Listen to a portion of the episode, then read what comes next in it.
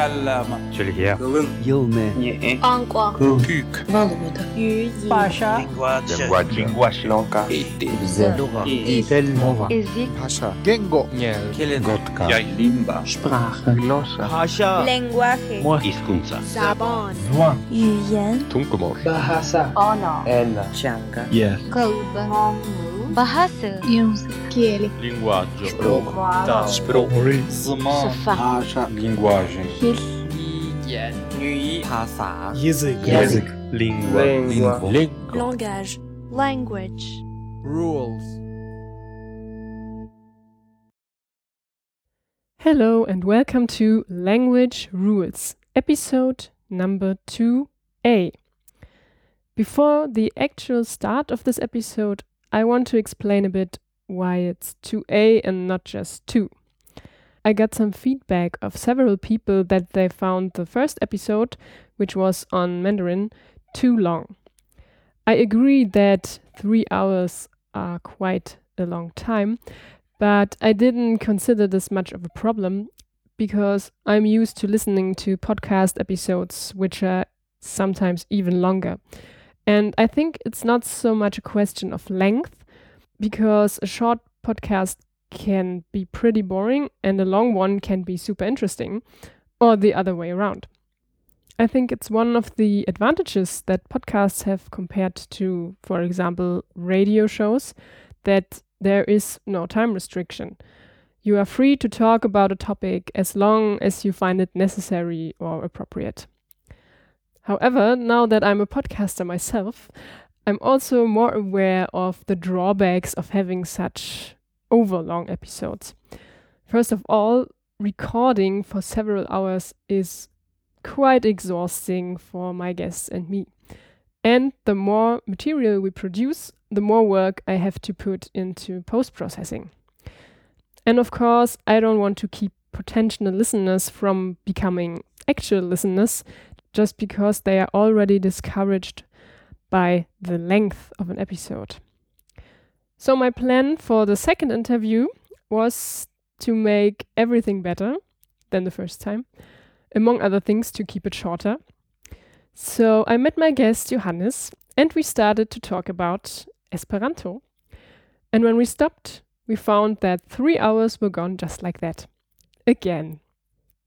So what now? Of course, I could cut out a lot of stuff, but I don't want to because I think Johannes had a lot of interesting things to say. Or I could simply publish all three hours, li- just like last time. But I'm trying a different solution this time. I cut the recording in half and publish it as two separate episodes, two A and two B. In the first part, which you will hear now, my guest Johannes explains how he became and why he still is an Esperanto enthusiast. As you maybe know, Esperanto is a constructed language, and we also talk about how it came into being and whether and how it is related to other languages. In the second part, which will be published about one to two weeks from now, we talk about what makes the grammar of Esperanto so special and what can be and generally is praised or criticized about it. But enough meta talk, let's dive into Esperanto. My guest today is Johannes. Welcome, Johannes. Hello. Um, yeah, and at the same time, I'm the guest of Johannes because we are sitting together in his little audio studio. Um, and I guess we will also talk a bit about why you have um, yeah, the studio. But uh, the actual reason why we sit here is that we want to talk about Esperanto. Um, but before we do that, um, I want to mention that uh, I think this day is like the perfect day for recording this episode because it's the twenty-second of February, so two two two, and it's episode number two. So, I mean, it's like it's meant to be. Um, And the second thing is that uh, yesterday was the International Mother Language Day, um, which was... Uh, yes, I heard about that, yes, yeah. yes, yes. So the twenty-first of February. And um, it was uh, introduced by the UNESCO to promote linguistic and cultural diversity, which is totally the topic of this podcast. So, um, and I guess it will even more be a topic today as we talk about Esperanto. Um, and so I guess uh, even though it's a day too late, we can still celebrate it by recording this episode. Mm-hmm. Um, okay, so... Uh, I suggest we start with um, Johannes introducing himself a bit. And we uh, first want to hear a bit of Esperanto, so what it sounds like. So, go ahead. Yes, do ankaŭ mi kore salutas ĉiun aŭskultantojn de tiu ĉi bonega podcasto pri lingvoj, kaj mi ĝojas esti la gasto en la dua epizodo. Kai uh, do Esperanto estas multflanka temo kai uh, do mi esperas ke ni uh, bone kovros ĝin kai uh, eble kelkaj el la aŭskultantoj uh, poste ekhavas uh, intereson pri uh, Esperanto. Okay, so um, I could understand a bit, I would say. So some words, um, yeah, sound familiar, and so what I could guess is like you said something um, that you uh, are happy to be here in the second episode. Yes, mi joyas esti ĉi tie en la dua epizodo, yes. La dua epizodo, yeah. Um, and that you hope to get some interest for Esperanto? Yes. Something yes, like that? Yes, this, uh, I said in the, in the in the in the end, yes. Yeah, okay. Something else that I didn't get? Oh, actually, I don't know. I just uh, just talked. I'd I'd have to listen. Yeah. okay. okay. Um, yeah. So maybe a few words about you in English. So, um, who are you? What do yes. you do? Uh, who am I? Yes. Uh, so my my name is uh, Johannes. I'm um, uh, from the city of Saarbrücken uh, originally. I've, I was uh, born there, and I've uh, also studied there. I'm a material scientist or materials engineer, so my profession has nothing to do with languages. And I studied it in um, in Saarbrücken, in Nancy, Caen, and uh, no, uh, and in um, Luleå. Luleå is in um, northern Sweden. Mm-hmm. And so I had uh, I had to use, and in Sweden I, I re- actually used four languages, uh, so French, because I had a French roommate and I was in France before, and then I used Swedish, English and German, because there were also uh, some German students around. And um, then, uh, well, I started learning Lithuanian. I had a couple of friends in Lithuania. But then I uh, somehow realized, well, it's um, I can't just learn any language uh, uh, of every country that has interesting people. And uh, I also in, in Sweden I realized that uh, that it's um, it's hard to really get to know people uh, in uh, in English, because Uh, well, English is uh, was used there as the uh, international language among all the exchange students, but um, uh, I found it uh, it very hard to to get beyond uh, small talk level with many of them. And um, uh, then I stumbled in some uh, in some internet discussion, and it was Usenet at that time. It was uh, well some. thirteen years ago, I stumbled upon a, a discussion about Esperanto, and I said, and um, I knew before that it existed, but uh, and uh, I realized, okay, there is actually people who are using it, and there is uh, a whole community behind it, and I thought, well, it might be interesting to to learn more about them, and uh, so I learned Esperanto, and uh, now over the years it became uh, my everyday language. Okay. So when when was that? When you first uh, that was encountered Esperanto? Um, uh, I think it was in two thousand two. Some uh, yeah. Well, also before um, uh, I, I knew that it existed, uh, but uh, I never really uh, had it as a as something worth uh, studying. And then uh, someone in uh, two thousand, two thousand two, I think, uh, in two thousand three, I actually started learning it and uh, getting to know people who use it. Mm, okay. And you said it's your everyday language, so can you explain that a bit? Uh, well, it's uh, I'm I'm living here with uh, with Eva, who is from uh, from Slovakia, and um, Esperanto is the language that uh, that we used. Yeah, since we get to know we got to know each other, we got to know each other um, at an uh, Esperanto event, mm-hmm. and so uh, we uh, spoke Esperanto with each, with each other, and uh, well, there's no reason to change that, mm-hmm. yeah. and uh, so Esperanto is is our language, and also uh, uh, Julia, who's also living here, uh, she's also uh, she speaks also Esperanto, and so Esperanto is our.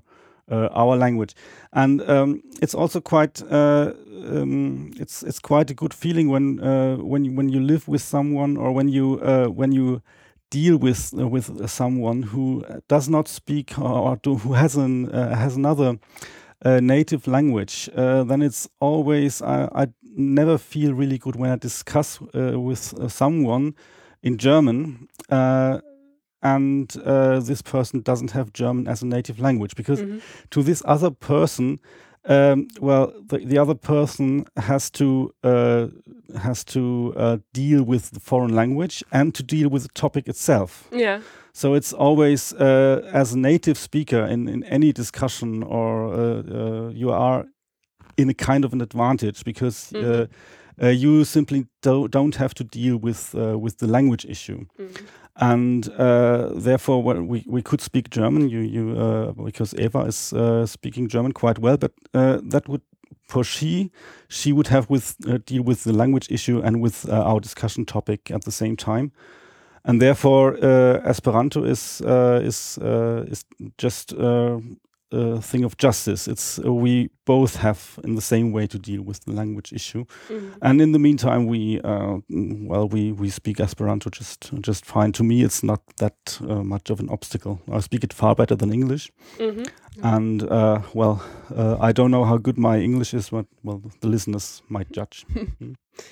Yeah. So so um, does speaking Esperanto um, feel as natural as speaking German? So would you say it's like your second native language, or is that too much? Uh, well, it's not. It's not a native language. I, I wouldn't. I wouldn't go that far. But uh, it's. Um, it's. It feels natural. It feels much more natural than speaking English because, uh, well, English. I, sp- I, I read a lot of English uh, in in my professional work, and also uh, I read uh, read it on the internet.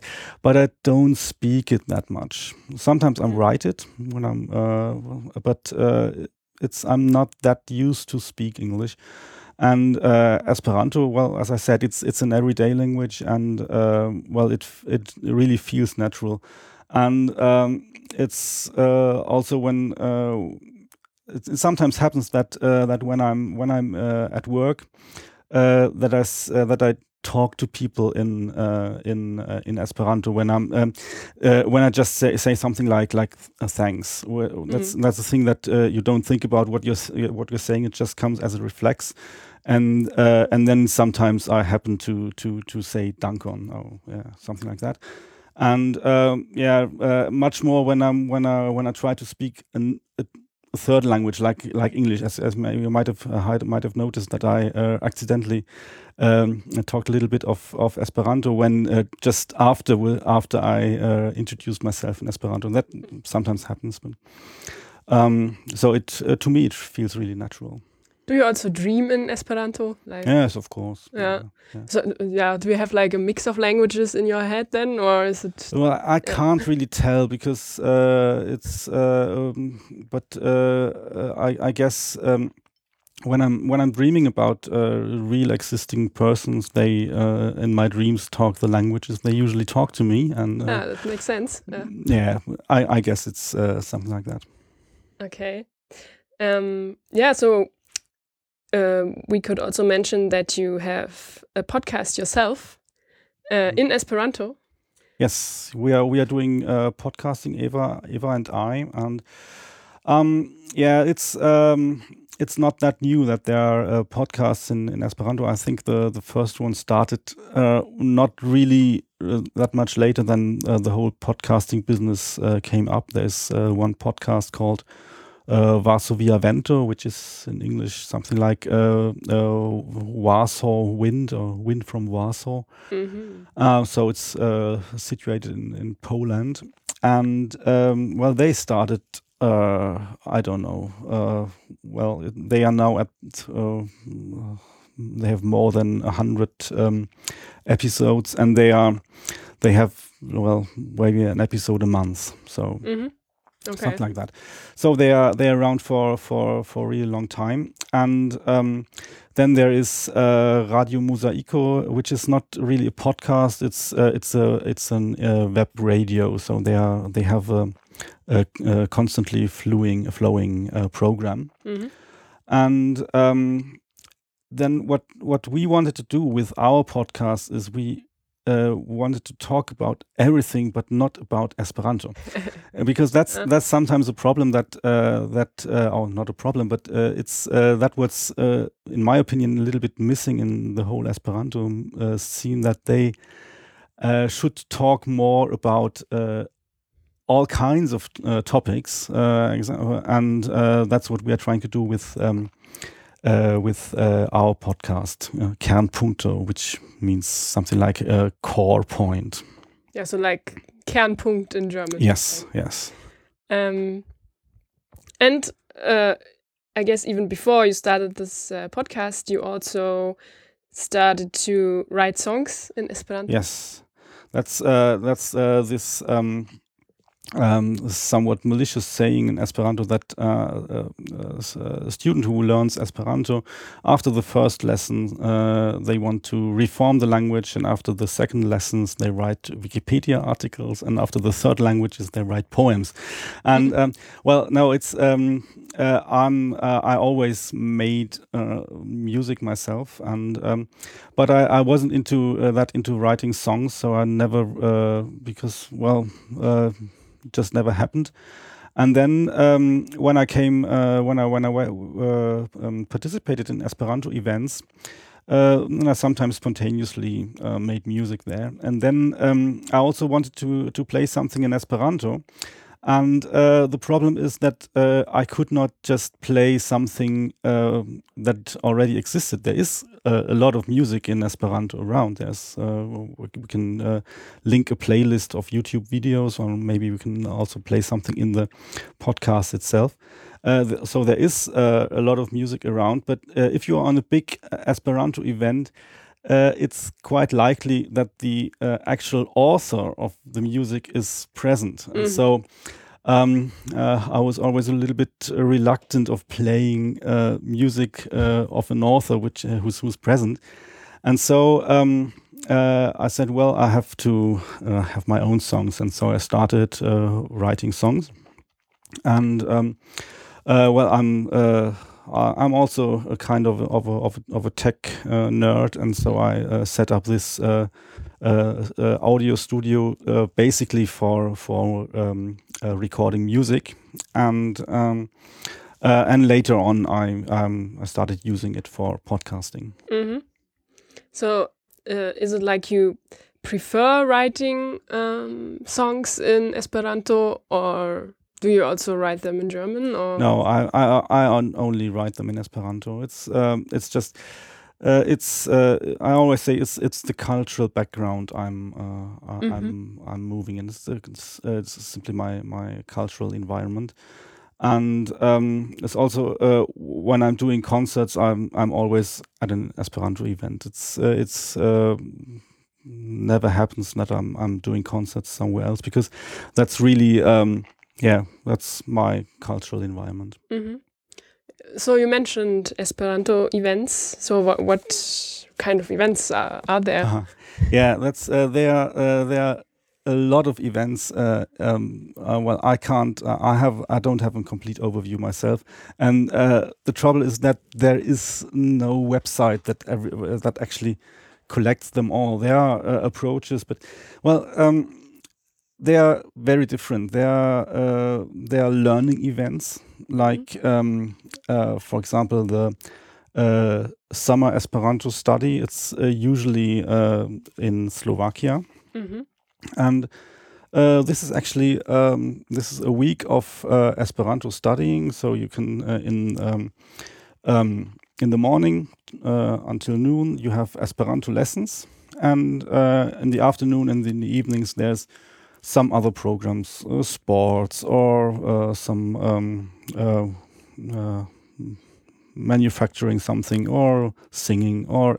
Um, Uh, excursions in uh, in the uh, uh, in the region, or whatever, what what people uh, f uh, feel like. And uh, in the evening there is disco and concerts and uh, well, what whatever what, and um, so there are uh, people of all levels of Esperanto. There are the ones who are just beginning, mm-hmm. and uh, there are the ones uh, um, who are.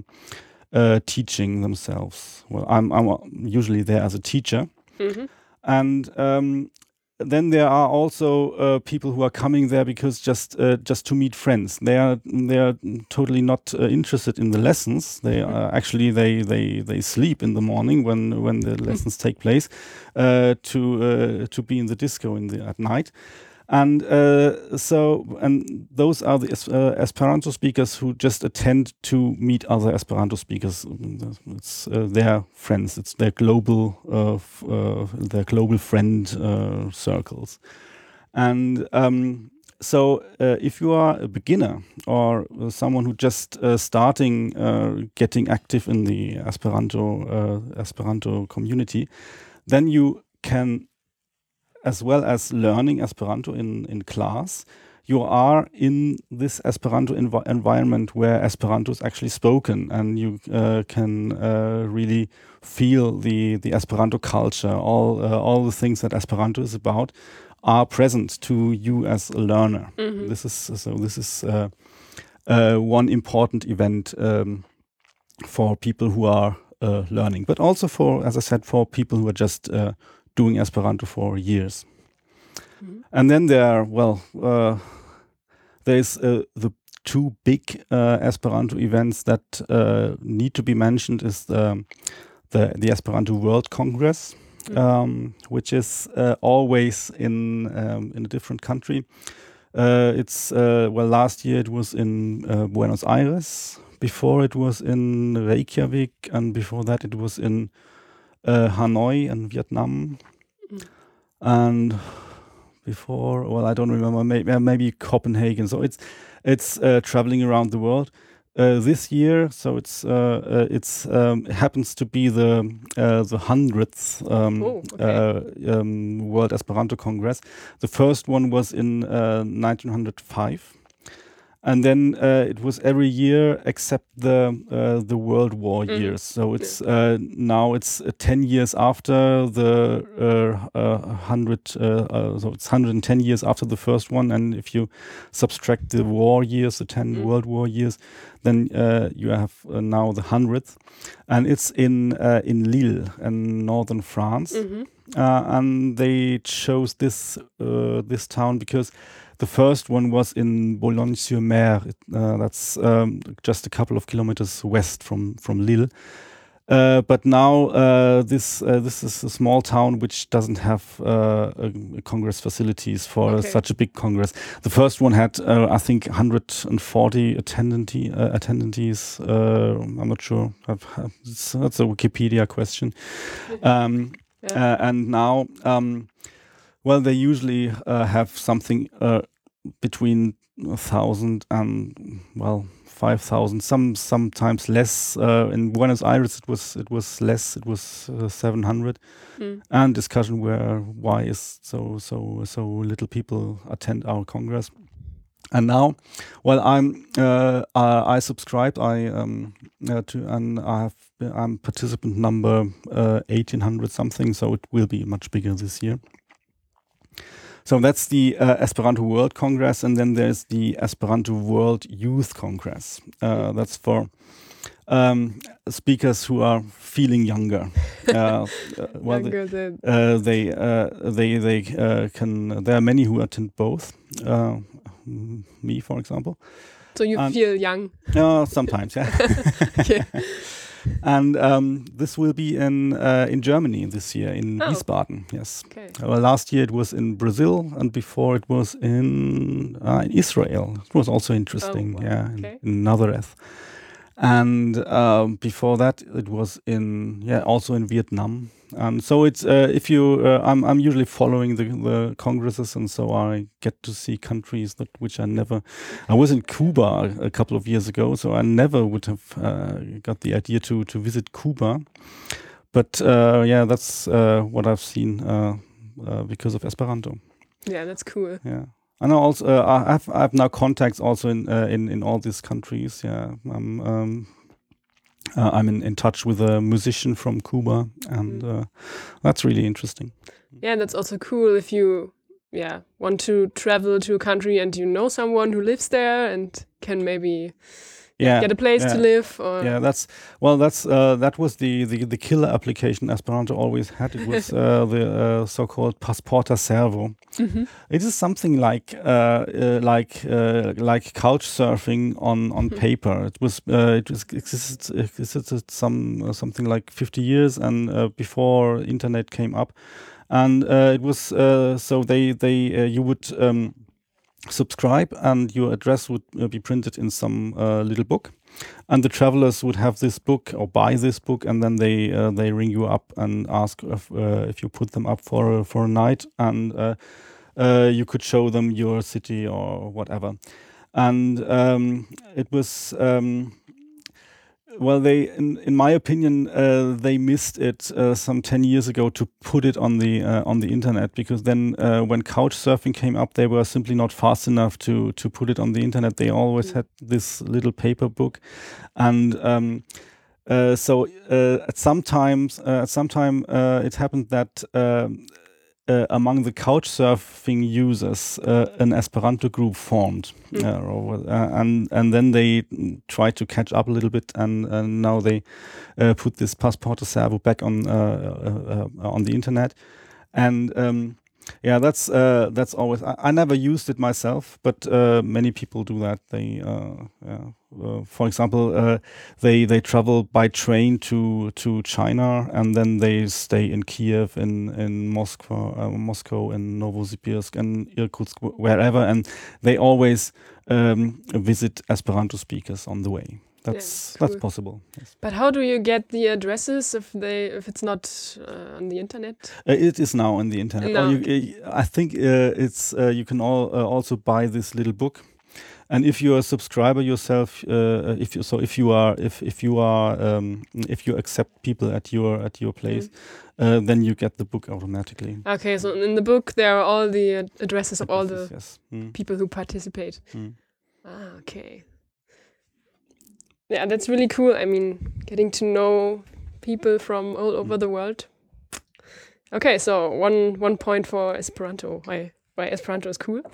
Um, so maybe we we should um, talk a bit more about Esperanto.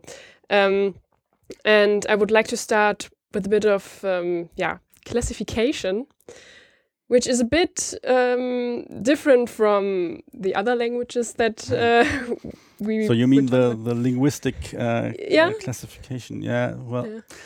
the problem is I'm I'm not a linguist. Yeah. and. Um, but it uh, it would be interesting. Um, what? Yeah. How would you classify Esperanto? So from your perspective.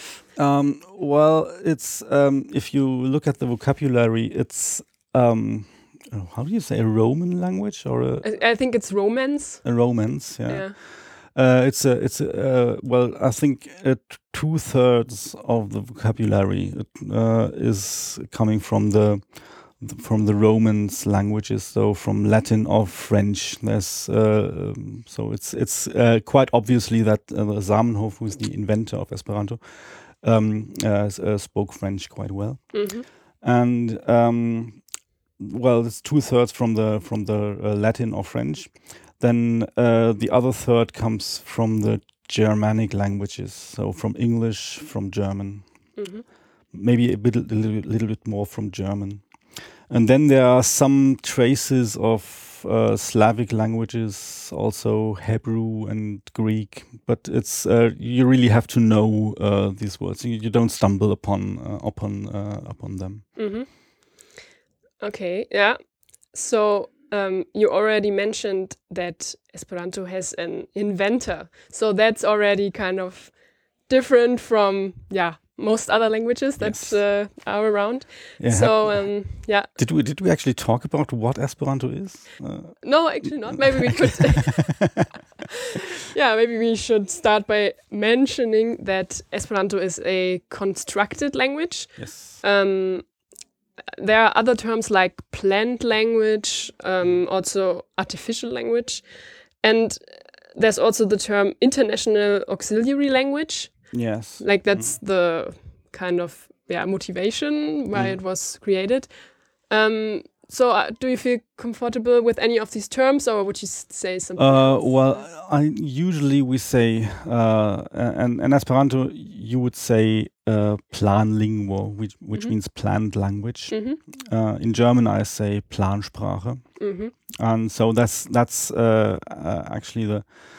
Um, you could say artificial language. Uh, it just sounds a little bit artificial, and, uh, but uh, it's um, yeah. Where's where's the difference? Uh, international auxiliary language. Um, uh, this uh, personally, I don't like this term that much because um, uh, it somewhat implies that the language is to use for is used uh, or is to be used for a certain purpose. Mm-hmm.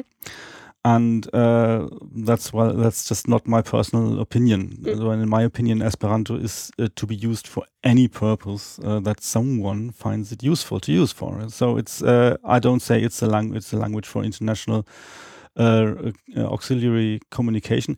It can be used for that, and it's totally fine. But it's not the only use case of it, mm-hmm. to me.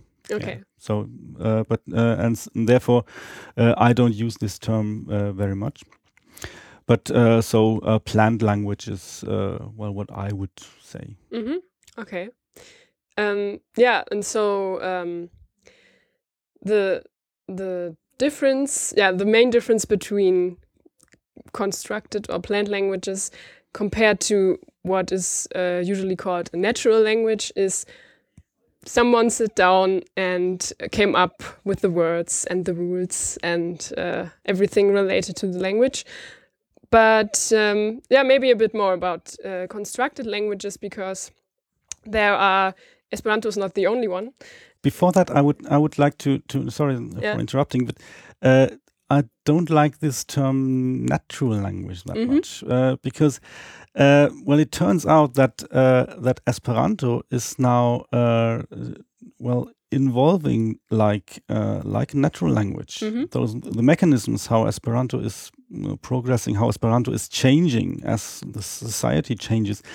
The mechanisms are the same uh, like in natural languages, mm-hmm. and therefore I don't like this distinction between uh, planned language and natural language, because also a planned language which was initially planned uh, behaves like natural language. Yeah. And uh, so the distinction uh, I always make is uh, a planned language and an ethnic language. Okay. Yeah. And that's uh, that's also uh, because an ethnic language uh, this implies that an ethnic language uh, is comes from some ethnic, so it, mm-hmm. it brings uh, uh, a certain culture with it, mm-hmm. whereas a planned language uh, initially doesn't have that. It, it mm-hmm. this is developed after the language is rolled out. Mm-hmm. Yeah. But yeah, yeah the, uh, it, it was uh, not the first. Uh, you say you say uh, you said it's not the first planned language. Um, Uh, yeah, but actually, I'm not that familiar with uh, with uh, w- uh, which planned languages are w- where before there was this uh, Solresol. Uh, yeah, I've heard uh, about but that. I don't know th- that much about Solresol.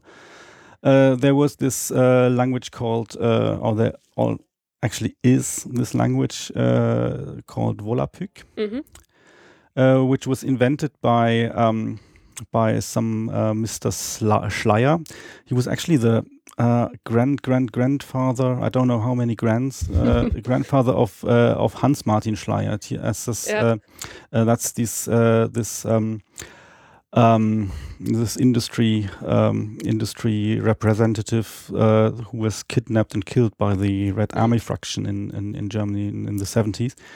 And uh, now here in Stuttgart, uh, they have this um, uh, this uh, uh, this uh, event location, the Hans-Martin Schleyer Halle. Mm-hmm. And so his uh, grand grand grandfather uh, uh, invented this language, uh, Volapük, mm-hmm. and uh, it actually had the same uh, the same goal like Esperanto, to be an international auxiliary language, and. Um, But it never really uh, was really used. There were, at that time, it was a little bit before Esperanto, maybe ten years before Esperanto came up. There were um, this uh, world language clubs all over the place who tried to implement uh, a real uh, uh, community of speakers, or to actually teach and use Volapük.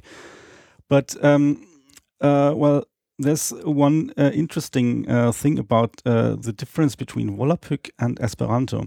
It's one of the big uh, uh, criticisms against Esperanto is that uh, the vocabulary is uh, uh, Eurocentric. Mm. Well, as I said, it's uh, basically uh, Romance and uh, Germanic languages. And uh, Volapük is, has a different approach. Uh, uh, he also used, um, well... roots of uh, the European languages, but um, uh, he just changed the the uh, roots of the words in a way that you can't uh, figure them out. So uh, also Volapük, I think it means world language. Uh, you hear this vol, which uh, is somewhat what related to world or Welt. Uh, this is the vol in Volapük, and Pük is um, uh, language. I don't know where it comes from. And uh, the thing is, uh, it might be a little bit more just if uh, if you uh, give the same difficulties to anyone who, who's learning the language. But uh, the problem was in the end that uh, nobody really got to speak it. There, it was just too difficult to learn from from paper. Whereas Esperanto, uh, it's uh, even if you have no nobody to talk to, if, even if you, you imagine uh, it's uh, it's uh, eighteen eighty-seven.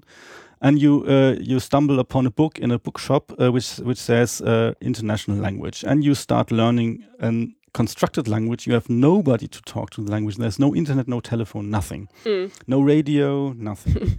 And uh, you are to learn and teach a language uh, which you never heard, and uh, uh, you have don't have any reference.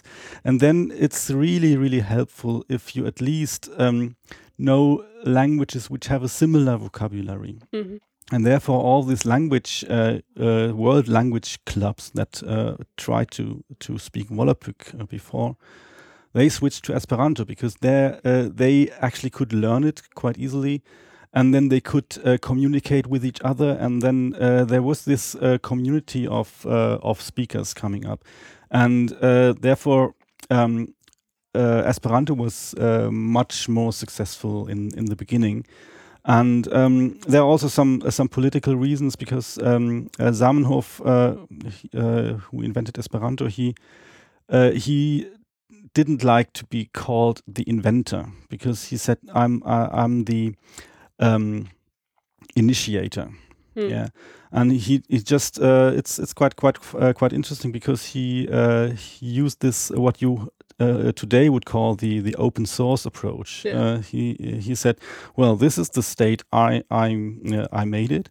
Uh, now it's up to the community to use it." And uh, uh, he always let the community decide uh, how Esperanto is to be treated.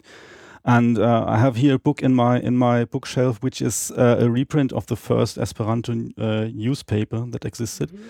And this is uh, this is uh, this is quite funny because you can lead, read it like uh, you read uh, a blog today. You read in one um, uh, issue, you read uh, an article, and then you read comments by the readers in the uh, in the articles uh, uh, that that came in the in the issues that came after this. Uh, and there was always a month or so in between, but uh, you can now read them uh, like a blog article with comments.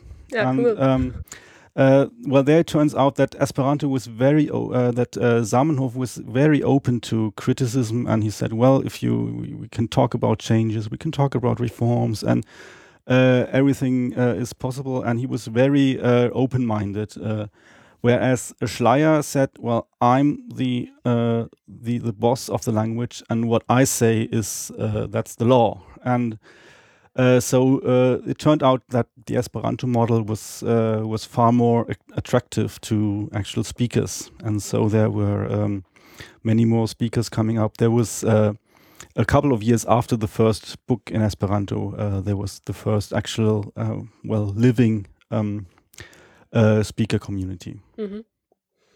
Yeah, so I guess this is um, yeah what you mentioned uh, in the beginning, that this boundary or this distinction between constructed and natural or ethnic languages is somehow um, yeah it's not so easy to make. So um, I guess you can say it's constructed because yeah there was Uh, the initiator, not the inventor, um, who who um, came up with it, and um, but um, yeah, because he made it uh, open source, uh, and the the speaker actually used it mm. and kind of evolved away from the original um, language, and it's also a bit of a paradox um, because um, so the approach that Uh, Johann Martin Schleyer had with his language, like saying, this is my language and it may not be changed. Um, it keeps people from actually using it. Mm. And that's why it didn't really come alive, so to yeah. say. And uh, on the other hand, if if you say, well, it's it's your language, you do what you want, then it may not be, uh, it may not stay as you originally mm. thought Uh, you or mm. planned it to be, but then it's you. You have a chance that it's actually used. So yeah, it would. Uh, that's uh, that's also an interesting interesting point, because then that you can actually read in this uh, in this uh, uh, paper I uh, I just mentioned. Uh, there were a lot of criticism uh, against Esperanto, which uh, things that people didn't like about Esperanto. And then Zamenhof, well, Zamenhof was not a linguist. He was an uh, uh, an, an eye doctor, actually. So he, he studied medicine, and uh, but he was uh, some something like a language geek. I think his uh, his native language was uh, was Yiddish. Mm. And he lived in, uh, well, uh, Białystok, which is today it's Polish, and at that time it was Russia. And but well, uh, what uh, what he did, uh, he reacted uh, to this criticism and said, well, uh, I can uh, I can come up with uh, something like today you would call it Esperanto do uh, Esperanto two point oh. So he just uh, applied this uh, uh, criticism in, into into some reformed Esperanto. And then he said, well, all the subscribers to this paper should um, uh, should vote whether to use this Esperanto two point oh or should we stick to the original Esperanto.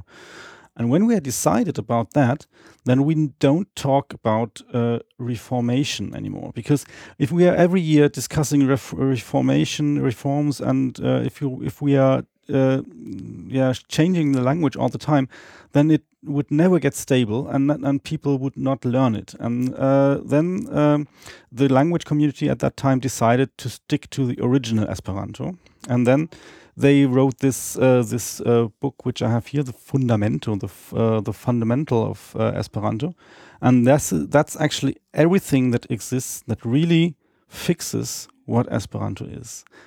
Uh, so if you if you're arguing about uh, some Esperanto grammar and you find an example in this book, then you are right by definition. Okay. By def that's the definition. And um, well, this book is uh, in I don't know how many pages it has. It's uh, it's in uh, it's hard to judge because it's in five languages. Uh, there are Esperanto grammar uh, that are much much bigger. There are Esperanto dictionaries uh, like the. Uh, Plena Illustrita Wataro, which is uh, really big, like uh, a dictionary has to be.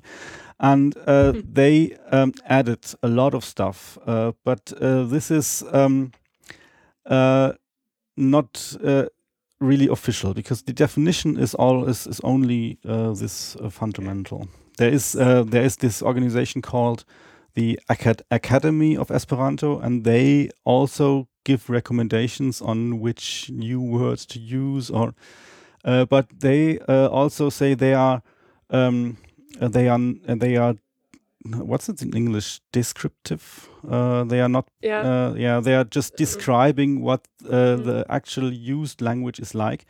They are not. Uh, they're not. Uh, yeah. They are not yeah. prescriptive. Yes. Mm. And uh, so uh, that's uh, so there is a lot of free of free space for the language to actually grow to uh, to uh, involve. Mm-hmm. Yeah. So so we are already deep in the yeah history and also a bit the philosophical questions. Um, But uh, I would like to back up a bit because so you mentioned um, Volapük mm. as another example of a plant language which uh, came up around the same time as Esperanto. Mm. A couple of years um, before, yes. Mm. Yeah. Um, but in fact, um, there have been um, efforts of constructing a language uh, long before. Mm. So there were these um, philosophical languages, mm.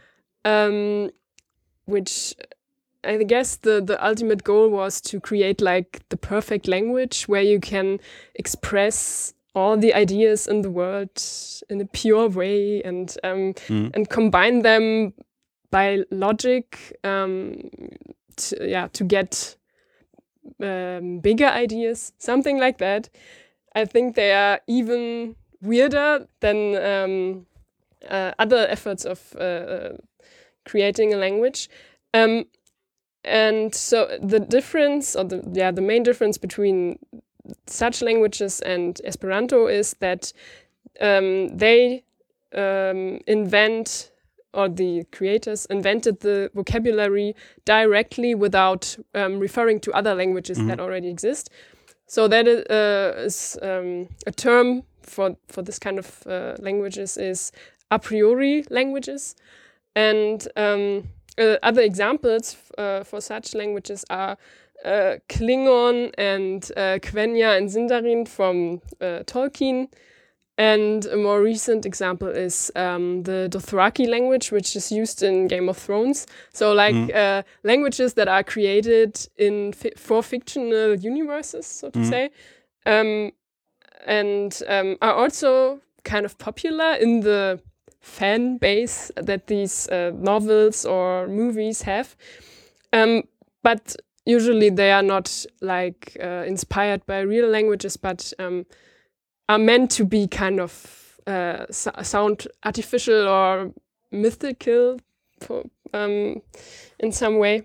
And um, the other type uh, of uh, constructed languages is called um, a posteriori languages, um, which um, are based on existing Mm-hmm. Uh, languages like Esperanto, which uses words from French and mm. or, or um, yeah, kind of Latin roots uh, at least.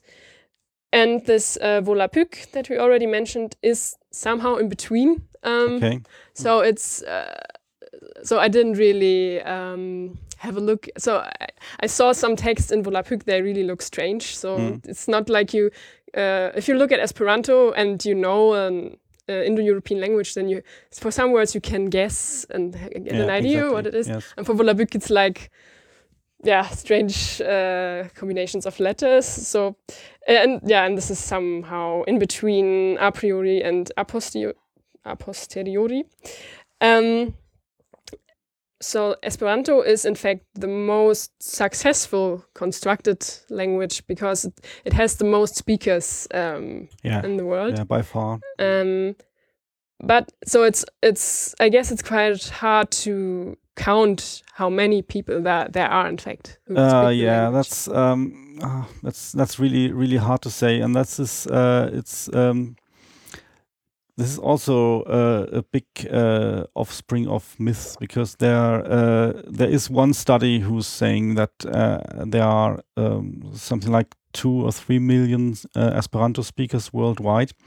Well, personally, I would uh, I would doubt that it's uh, that many, but it's my my uh, my uh, guess is, which is also just a guess, is that there are maybe a thousand natives worldwide. It's just I'm um, just talking about the order of magnitude, mm. so the, or ten to the uh, third. Mm. Uh, um, natives, then maybe ten thousand who speak it on native uh, level, then one hundred thousand uh, who speak it regularly and fluently, and maybe a million uh, who um, attended a lesson or something. Mm.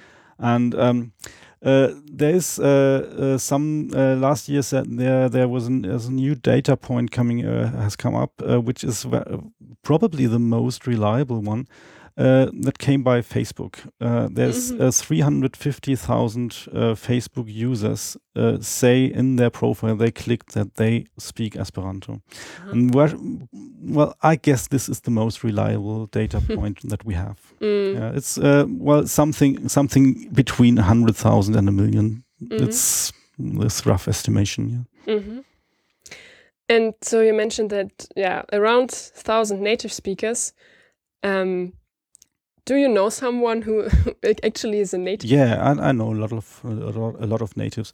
Actually, uh, maybe you can link uh, a video in the uh, in in the show notes, because uh, uh, you said yesterday was the um, day of uh, native language, mm-hmm. and uh, there a group of uh, Esperanto natives made a video on that, and uh, you can link that. It's um, well, it's it's basically it's uh, it's uh, it happens when uh, when when uh, a couple. Uh, gets to know each other by Esperanto, and they speak mm. Esperanto at home, and then the children have uh, well I always say uh, uh, a mother's language, a father's language, and uh, a parent's language, mm-hmm. and uh, maybe even a, a fourth, a kindergarten language, and that that's, uh, happens quite often. And uh, yeah, I know I know native uh, uh, speakers. Uh, sometimes it's uh, it's uh, it's funny because uh, when I'm uh, talking about other languages, I speak, example, uh, for example, um, uh, French or Swedish, uh, and I discuss. Uh, I, I'm not discussing with uh, natives about grammar, because uh, they, to me, they they are uh, they are right, because they are natives. Yeah, uh, what they say is is correct, and uh, but in. Um, Uh, in Esperanto, I sometimes discuss with natives and say, "No, I know the grammar. I, it's, uh, look, look in the grammar. It's, uh, it's. Uh, this is the way uh, you uh, Esperanto speakers usually speak." And uh, but it, ha- I have to say that it happens very, very rarely. That uh, because usually uh, native speakers uh, uh, speak really good Esperanto. Mm-hmm. Yeah, but um, so. Um What is a bit, bit sad, or maybe it's it's it's nice, uh, if you are a native speaker of Esperanto, you don't really have the opportunity to speak to someone in your language um, apart from your parents, um, unless. Oh uh, well, yeah. it's uh, mm, yeah. So you you don't speak it with your kindergarten friends usually, for example. But um, uh, well, I know I know natives who actually grew up with each other in a way that. Uh, they always um, met each other uh, in a vacation. There is uh, there is Esperanto events, uh, especially for families, and uh, people go there with their with their children, and uh, it's uh, they have a program which is uh, suitable for children, and so there are. Um, Uh, uh, I also know kids that uh, talk about their Esperanto friends, and they meet them uh, once, twice, or three times a year uh, at some uh, Esperanto event somewhere, and uh, so uh, also they have a kind of uh, a kind of friendship which they are developing, and uh, well, thanks to to uh, internet and modern communication facilities, it's uh, quite easy to maintain uh, contact over over long distance. And um, yeah, I, a couple of years ago, I you know, I uh, talked to uh, to two girls, one from um, from um, I think n- well, I'm not sure, Netherlands or Belgium. Uh, so she has uh, Dutch is her second uh, native language. Uh, I think she's from Belgium. Yeah, Antwerpen. Yes, uh, maybe I can also link it in uh, in the show notes. She's talking uh, in in Netherlands uh, in and in, in in Dutch and in Esperanto about. Her biography, mm-hmm. and the other girl is from. Uh, I also always forget from uh, uh, one of the uh, ex-Yugoslavia states. I think from Croatia, and um, well, they uh, are friends uh, from their uh, early childhood because uh, their par- parents always attended with them uh, the Esperanto family events. And uh, they are still friends now, and they are now twenty-something, and uh, they are still f- uh, friends, and they, in this way, grew up with each other. Mm-hmm. So that's uh, that's uh, the way uh, you sp- speak to other people. And uh, I was also a guest in, in Stockholm at uh, at a f- uh, at, f- at a friend uh, who has uh, who speaks Esperanto to to his kids and uh, with his wife, and um, yeah, there I, I I played with the kids and we spoke Esperanto just uh, like uh, it's their native language. Yeah. Mm. Maybe maybe we should mention uh, when when we talk about Esperanto natives, I think there is no one who has Esperanto as the only native language. So all the Esperanto natives have all have at least one other native language.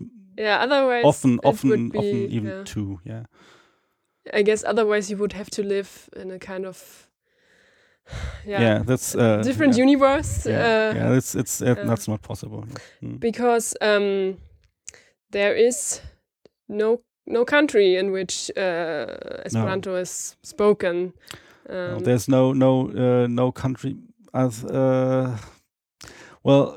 There is uh, the UNESCO um, uh, is uh, approving Esperanto as a language, so. Uh, You could actually use Esperanto uh, in, uh, to communicate with some uh, United Nations.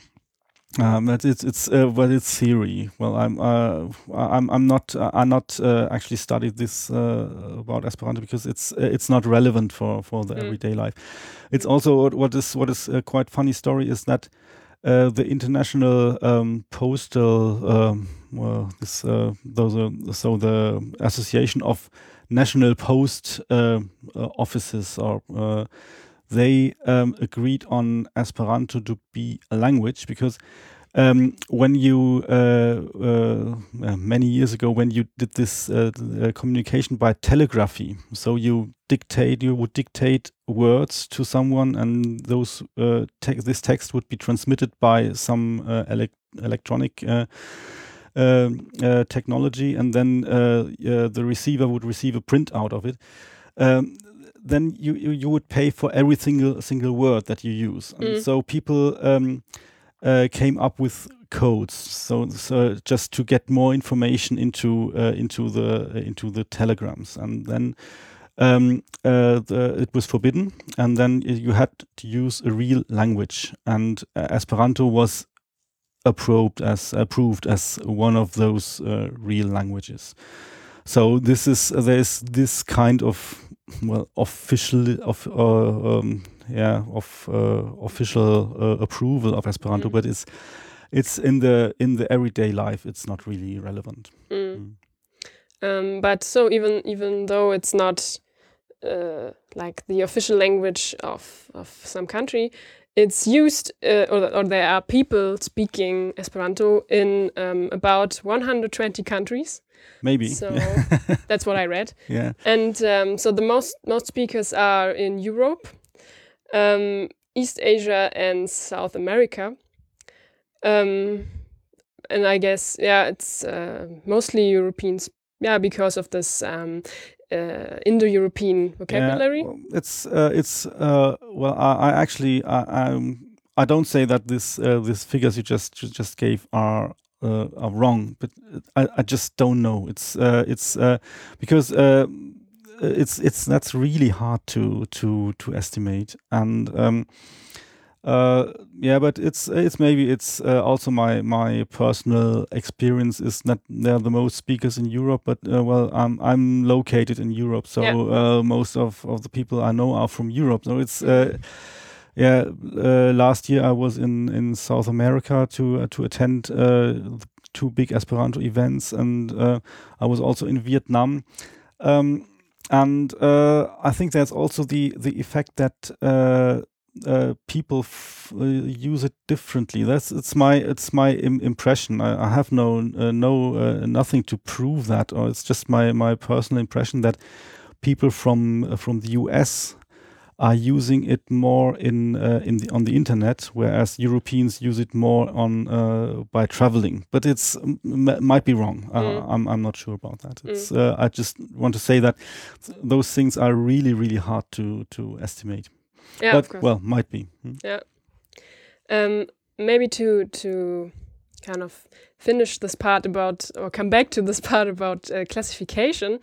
Um, so you mentioned that um, most of the words are like, yeah, from from Latin or uh, a bit thirds, a, yes. a bit German, a bit Slavic languages, and so you could um, ask the question whether um, Esperanto is an Indo-European language after all, because um, it has these um, these words from Indo-European languages. Mm. Um, but uh, if you look at the at the grammar, at the way uh, words and sentences are um, yeah formed, um, I I think um, it's it's really different from uh, from the the languages that I know. So um, it's an agglutinative language. We will hear some examples um, what that yes. means, mm-hmm. and I think um, there are, I'm not aware of any Indo-European language that works this way. Um, so I guess um, what you could say, so it's just just a guess. Uh, um, it it looks kind of uh, Indo-European, but um, just it's just uh, the surface. So uh, actually, it's not. It's the um, vocabulary. Yeah.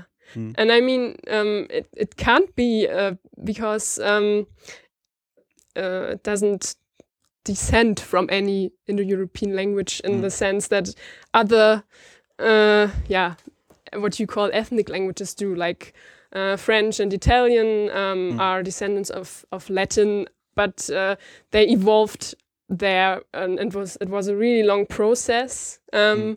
So if you compare it to to people, so like uh, there are also people that might look similar, but that doesn't mean that they are genetically related. Mm-hmm. So uh, for example, if you are very good friends, then you tend to look the same, at least that's what I observed. So uh, if you are friends with people, you tend to have similar haircut or maybe wear similar clothes, um, but still you are not genetically related. And with, with languages it's maybe similar, that um, languages that get into contact, so they they exchange some words, for example. Uh, so like last episode when we talked about Chinese, um, which um, is not genetically related to Japanese, but uh, they exchange a lot of words. So some stuff is, uh, some especially words um, are similar. And so I thought maybe you could say that uh, Esperanto is like a bit like the adopted child. So it's uh, it came later, um, and it's, it's not genetically related to to the parents or the other languages around. But uh, over time, uh, it's still a, a kind of family member. It's wearing so the same clothes, yeah. Wearing the same clothes, and um, and I guess it's also because there are so many people from different countries having different native languages. Um, they all, um, yeah, maybe use Esperanto a bit differently, uh, and and um, uh, give their own, um, maybe add some language features they have from from their um, native languages. Or yeah, do you think that's like that? Oh, so like Swedish oh. people speaking Esperanto do it a bit in a different way than German people, or oh, that's, uh, oh, that's that's a tough question. Though, um, well, first of all, the the uh, as you said in, in the beginning, uh, uh, the vocabulary is um, basically European, Indo-European. The grammar, well, somebody said uh, uh, the grammar of Esperanto is closer to Zulu than to any European language. Mm. Uh, well, I can't confirm that, as I don't know any Zulu. Yeah, yeah. Me neither. So, so, but it's uh, so just uh, to uh, the grammar is uh, minimalistic, uh, but um, yeah. It's uh, interesting how uh, Esperanto is uh, evolving uh, as it comes to uh, as it is spoken in other in in other um, cultural areas. It's um, well, as you mentioned, uh, this uh, Swedish Esperanto. And uh, well, Esperanto spoken by uh, by uh, Chinese or by by uh, Asians. Um, of course, there are accents because uh, well, mm. actually, Esperanto, the all the um, phonetics of Esperanto is uh, is actually uh, set up so that there are little uh, little. What's this? I, I I forgot. You you mentioned it in, in the Chinese podcast. This uh, this elements of phonetics. This pho phonemes. Phonemes. There are, there are little phonemes that are hard to pronounce. Mm-hmm. Well, uh, I think the the three hardest uh, to uh, to other um, to other uh, um, people is this uh, uh, what is in German uh, ch this. Mm-hmm. Yeah, that's uh, exists in Esperanto rarely. Then there is uh, the H, which is difficult for French people, the H, the mm. and then uh, there is uh, the R, which is should be rolled with the tongue, but yeah. um, I can't do that, so I use the German kind of R. And then there is the uh, the R L problem for uh, for people from uh, from China. Those are, I think, the hardest. Um, mm. Uh, um, phonemes in, uh, in Esperanto. All the others are uh, quite easily adaptable. So, but still there are accents, and uh, there's also uh, there's uh, uh, always this uh, this comedy that uh, one person is imitating all the accents from uh, from uh, from other, uh, and also the the way they talk about and uh, the the their cultural background they're coming from. It's it's sometimes quite quite funny, but. Um, Yeah, it's um, what uh, what really rarely happens is that uh, uh, they introduce new words. There are some examples uh, for that. Uh, for example, um, uh, Zamenhof, um, well, being a European, he introduced to Esperanto um, all the words for the um, uh, for the eating facilities, like knife and fork and spoon. Mm. They have their own Esperanto words.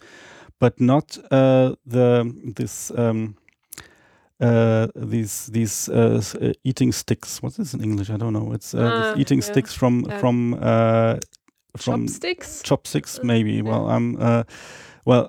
There is there is originally there is no word for this in uh, in Esperanto, but uh, because Esperanto is, as you said, it's uh, an, an agglutinative. I don't know. Uh, agglutinative. A, agglutinative language. Uh, you can make up a word, which is uh, there is a word in Asp- Esperanto for for eating. Uh, so to eat is in Esperanto it's mangi, and the the e so the I and in the in the in the in the end is uh, it means infinitive, and you uh, f- um, um, uh, you drop that, and then you have manj, which is the uh, root for eat. And then uh, there is uh, a word for stick, which means uh, stango, like the German Stange. Mm. Kai, uh, you say manch stango. Kai, uh, then uh, you have would have this uh, eating stick, as I said in English, or chopstick. And then uh, uh, uh, people from Japan say, said, "No, no, it's not eating stick. It sounds uh, that sounds ter- terrible. We want to have our word." And they said hashio. Mm. Which is in, in Japanese, it's uh, something like hashi, I, I don't know. And uh, so they, they put the O on it, which means uh, it's a noun. And so there's the, the word hashio. And uh, well, some people use it, some people don't. And uh, it's uh, just uh, some people say you shouldn't use it because nobody understands it. And uh, it's uh, all these kinds of discuss- discussions like um, like it's in, in, in ethnic languages. When new words are coming up, then uh, uh, there are new slangs coming up and people say, well, you should use this word. Nobody understands it. It's uh, and, and so on. Uh, but and and this is the same mechanisms like in in uh, in um, ethnic languages. Some people use it, some some people don't. Mm-hmm. Mm. But it happens rarely that uh, that there's really a new word making it uh, into the worldwide everyday language. Yeah, so it's like uh, I mean maybe in in the Japanese Esperanto community, uh, uh, certain words are used, yes. But they might not. cross the borders to other countries. Yeah, it's uh, uh, there are lots of other examples. Is uh, is food. Yeah, it's uh, well. How how would you translate the German word uh, Laugenstange into English? Spätzle. Yes, uh, though. Um, so uh, yeah. the, uh, well, we've given up. We say uh, when I, when I'm talk to to to my local Esperanto community here, we say Lesivstange, which means uh, uh, uh, well, this is literal translation to Laugenstange. I even don't know in English. Uh, but uh, if you say that, then uh, it it could be some uh, some uh, some stick to to work with uh, chemicals and uh, ah, oh, yeah yes, but uh, this uh, this is uh, you can't translate those. That's uh, and then you make up um, uh, you make up a word, and if uh, and uh, when pe when someone doesn't com doesn't understand, you would have to explain. It's yeah. uh, yeah. like in any language. I don't know that there's uh, I'm I'm not I'm sure there's no. a real English word for um, uh, for for Laugenstange, and so you would have to explain it. Oh, yeah. Same with Apfelschorle.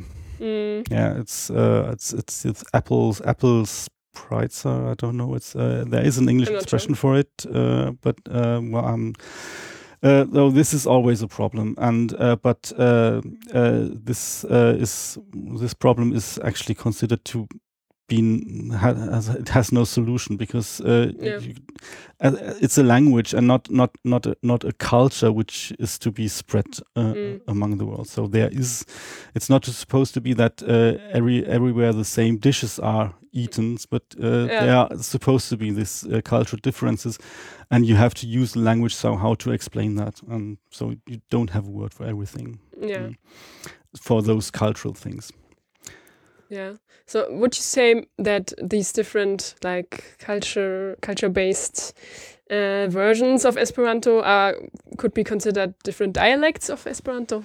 Um, no, I don't think uh, they are they are really dialects because um, uh, you, a dialect uh, you hear uh, if, if somebody speaks a dialect you hear this immediately after the first sentence. Mm-hmm.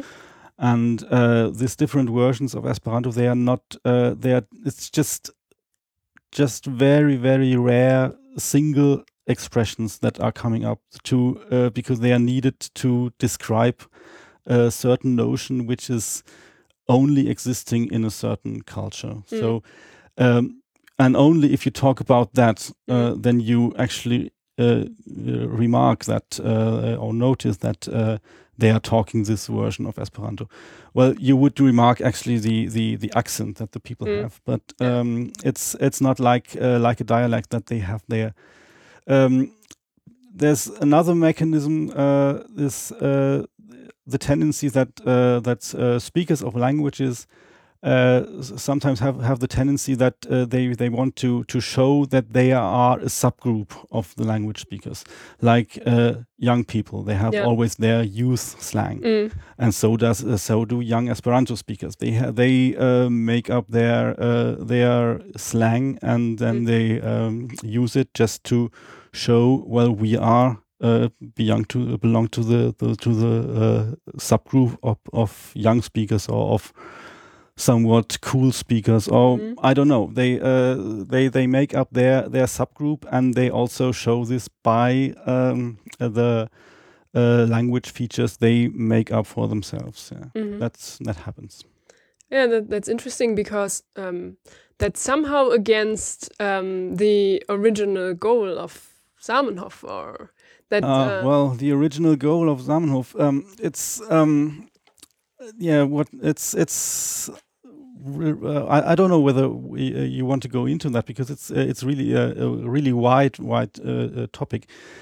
Uh, uh, what is what Esperanto is actually used for? Uh, there is this uh, original goal of of Zamenhof that uh, said we need that Esperanto to be a neutral language, so that uh, uh, we can communicate in a just way, and uh, so everyone learns Esperanto and everyone has Esperanto as a second language. And uh, so uh, the whole world can communi communicate. And then a couple of years after, there were the first na natives of Esperanto. So, um, well, uh, yes, and um, Yeah, it, it's uh, this was uh, well the the original idea of Esperanto, and then um, uh, after the the First World War, uh, there uh, uh, then uh, all over the world or all over Europe, um, the communist groups said, "Well, now it's time for communism." And uh, uh, some said, yeah, and Esperanto will be the uh, um, language of the proletarians. Mm.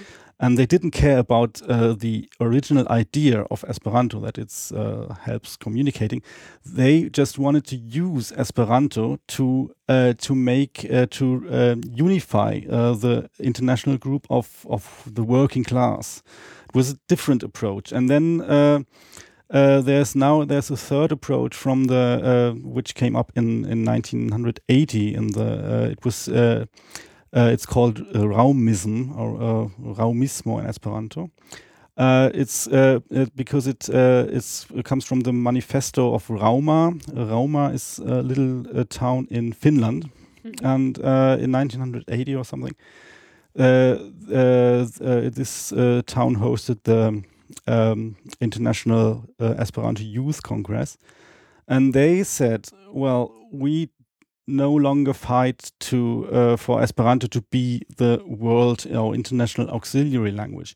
We just use Esperanto. It's mm. just it's part of our our life. It's part of our culture." And um, they uh, uh, they um, uh, they've written down in their manifesto. Uh, A completely uh, uh, new uh, goal of Esperanto, which is um, yeah they and uh, then the extra uh, the the extreme form of this Raumism says that uh, Esperanto is uh, an ethnic group themselves. Mm-hmm. But it's uh, it, mm-hmm. this is though this is the whole spectrum from uh, that you, you encounter when you are doing Esperanto. There's mm-hmm. those who say that Esperanto you know, should be an international language uh, just to Uh, to facilitate the international communication, and then there is uh, the other uh, extreme uh, of the spectrum is Esperanto is a, is an uh, its own ethnic group, mm. and then, well, uh, the actual speakers are somewhere in between, and uh, there's a place for everyone. But it's that's the uh, that's the spectrum that mm. uh, Esperanto needs to cover somehow. Yeah. Yeah. Um, so maybe we could talk a bit about the um, the background of uh, Zamenhof, so why he ha felt this urge that we need an international auxiliary language. Yeah, there's uh, this uh, this version that uh, that you usually hear. Um, it's it's uh, also hard to prove. Uh, it's um, uh, so Zamenhof was was uh, was uh, from his ethnos as. I guess that uh, he considers himself uh, to be Jewish as mm-hmm. his uh, first uh, ethnic uh, uh, group that he belonged to. So his native language was probably Jewish. And yeah, uh, Yiddish. Uh, yes, Yiddish. Oh, sorry, Yiddish.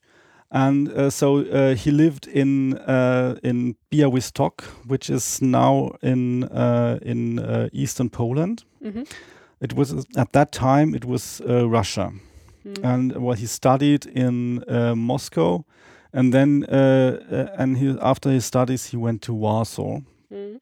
So um, he uh, also spoke Polish and Russian, and uh, German and French and uh, uh, Hebrew, Latin, Greek. Yes, so he so. was he was a language geek, and but yeah. uh, his first language was Yiddish, uh, which was always on everywhere a minority language. Mm. And uh, so, if your first language is a minority language, then you have uh, this what what uh, I, I described in the beginning. If you're communicating with officials, then you have to uh, deal with the topic you're talking about and mm. with the language issue. And then, uh, well, he said in Białystok, where he wanted, uh, where he lived in his childhood, and uh, there was Russian. There was it was the official language. But in Białystok, there were all kinds of people. It was, it's a, it's a multicultural town uh, up to now. There are uh, there are Muslims, there are Jews, there are Germans, there are uh, Lithuanians, there are uh, Poles, there are Russians. There, are, I don't know. It's it's it's a real mixture of of cultures. And there was one ethnic group, uh, uh, the Russians. They had the advantage that Russian was the official language, and mm-hmm. no other language was official. And at that time, uh, um, uh, the governments didn't care about minority language. Now this changed slightly. It's uh, uh, usually minority language are supported somehow, but at that time, um, Uh, the government wanted to avoid that national language uh, uh, become strong, because uh, then it, it makes it uh, it's, it's harder to to rule a country when uh, when the when the people don't accept your language, and uh, so they they tried to to make uh, the Russian the one and only language. And then uh, Zamenhof, Zamenhof said, well, uh, we need to change that. Uh, it's uh, It's okay that we have one language uh, of uh, which might be the government language, but it needs to be n neutral. Yeah. It's, it's it's it's it should not be uh, a language of one ethnic group. And so he uh, came up with Esperanto. This is the uh, well, I'd say the official version. Okay. Yeah. And what's the in an official law? Uh, well, I, uh, what what I heard is. Um, Uh, it was also the time of of uh, Zionism, when uh, when the ideas came up that uh, that Jews need their own country, mm. and and Zamenhof said, well, uh, it's uh, uh, had he had a different approach, that um, uh, not uh, the Jews need their own country, but uh, that uh, every every ethnic group should have a place at every place uh, mm. in, in the world. So mm-hmm. uh, you could live everywhere uh, as. There's one language which is uh, spoken by, uh, which is understood or could be used everywhere, but you still could make up your ethnic group and speak your ethnic languages, uh, ethnic language at, at every place. And uh, so this was uh, the dream of, uh, of of Zamenhof, which is, well, I heard this from uh, at one seminar I attended. I don't know wh whether this yeah. is true. Maybe uh, you get a lot of uh, negative comments on on what I say here, so sorry about that. It's uh, well, I can't confirm that. It's mm-hmm. it's just another version I heard. Mm-hmm. yeah. Okay. So I read it in Wikipedia, this first version. Yeah, this yeah. is the common version that yeah. you would get you that you hear. So yeah, okay. So however, he had this crazy idea to create his own language, and um, he uh, already started to develop it when he was in school, so quite quite young. Yeah, he was a language uh, geek. Yeah. yeah, I guess so.